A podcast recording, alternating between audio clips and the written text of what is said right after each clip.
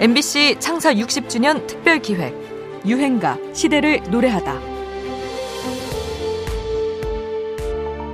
본명은 저 달린 이름이죠. 근데 저 배우 선배님을 너무 좋아했고 돌아가신 이후에 또 그분 노래를 좋아해서 모창을 냈어요. 그래서 이렇게 모창하다 보니까 어, 배일호가 됐죠. 어릴 때부터 배우시 좋아했고 특히 누가 울어 뜨거운 안녕 너무 멋있잖아요. 기쁠 때나 슬플 때나 그 노래를 들으면 위안이 되고 죽기 전까지는 아마 그 사람을 잊지 못하고 선택을 하라 그러더라고요. 마누라냐 배우냐. 며칠에 한 번씩만 배우고 그 나머지는 당신이다 그랬어요. 1971년 11월 7일 29 나이로 세상을 떠난 천재 가수 배우. 지금까지도 그와 그의 노래를 잊지 못하는 음악 팬들이 많지요. 매년 기일마다 경기 양주에 위치한 묘지에 추모 행렬이 이어졌는데요. 50주기를 맞은 올해는 인천에서 추모 음악회도 진행된다고 합니다. 배우는 남인수 같은 미성 가수들이 활약했던 시대를 지나 도시와의 물결 속에서 특유의 비애감을 지닌 음색으로 수많은 명곡을 남긴 가수입니다. 넓은 음역대로 사람을 휘감는 듯한 목소리는 그만의 독보적인 매력이죠. 한국의 블루스라고 할까요? 출세작 돌아가는 삼각지와 안개 낀 장충단 공원을 쓴 배상태를 거쳐 작곡가 나규호를 만난 배호는 안개 속으로 가버린 사람 당신 안녕 그리고 오늘의 유행가 누가 울어를 잇따라 발표하며 전성기를 맞이합니다. 이 곡의 가사를 쓴 전우는 당대 최고의 연예 잡지 아리랑의 편집장이었고 나교는 MBC 라디오 프로듀서였죠. 이 두 사람에 의해 배우는 그만의 창법을 완성하게 됩니다. 배우는 주로 도시 속 소시민의 애환과 시련의 상처를 노래했는데요.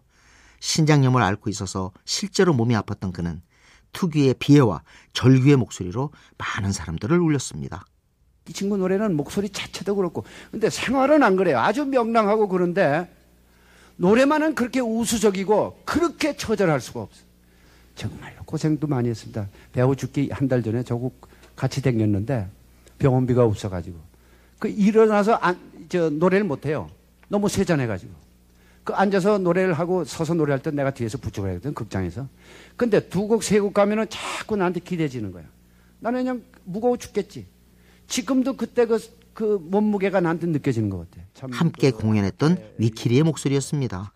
고통 속에서도 죽는 날까지 음악에 대한 열망으로 노래했던 가객 배우. 50주기에 듣는 구슬픈 독백의 절창 유행가입니다. 누가 울어?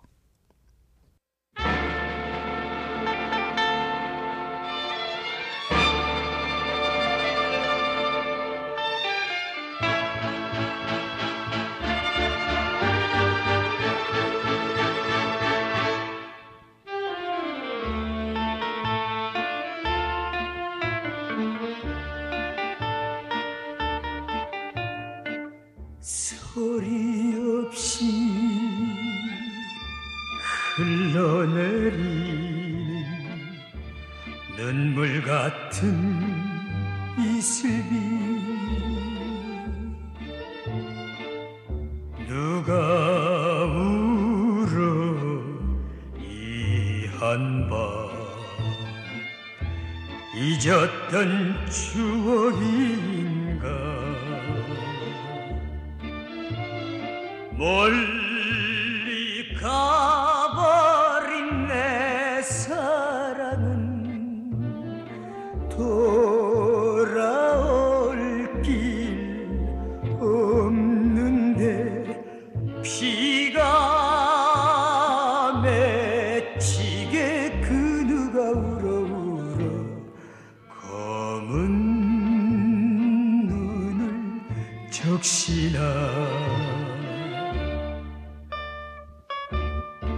MBC 창사 60주년 특별 기획 유행가 시대를 노래하다. 지금까지 음악 평론가 임진모였습니다.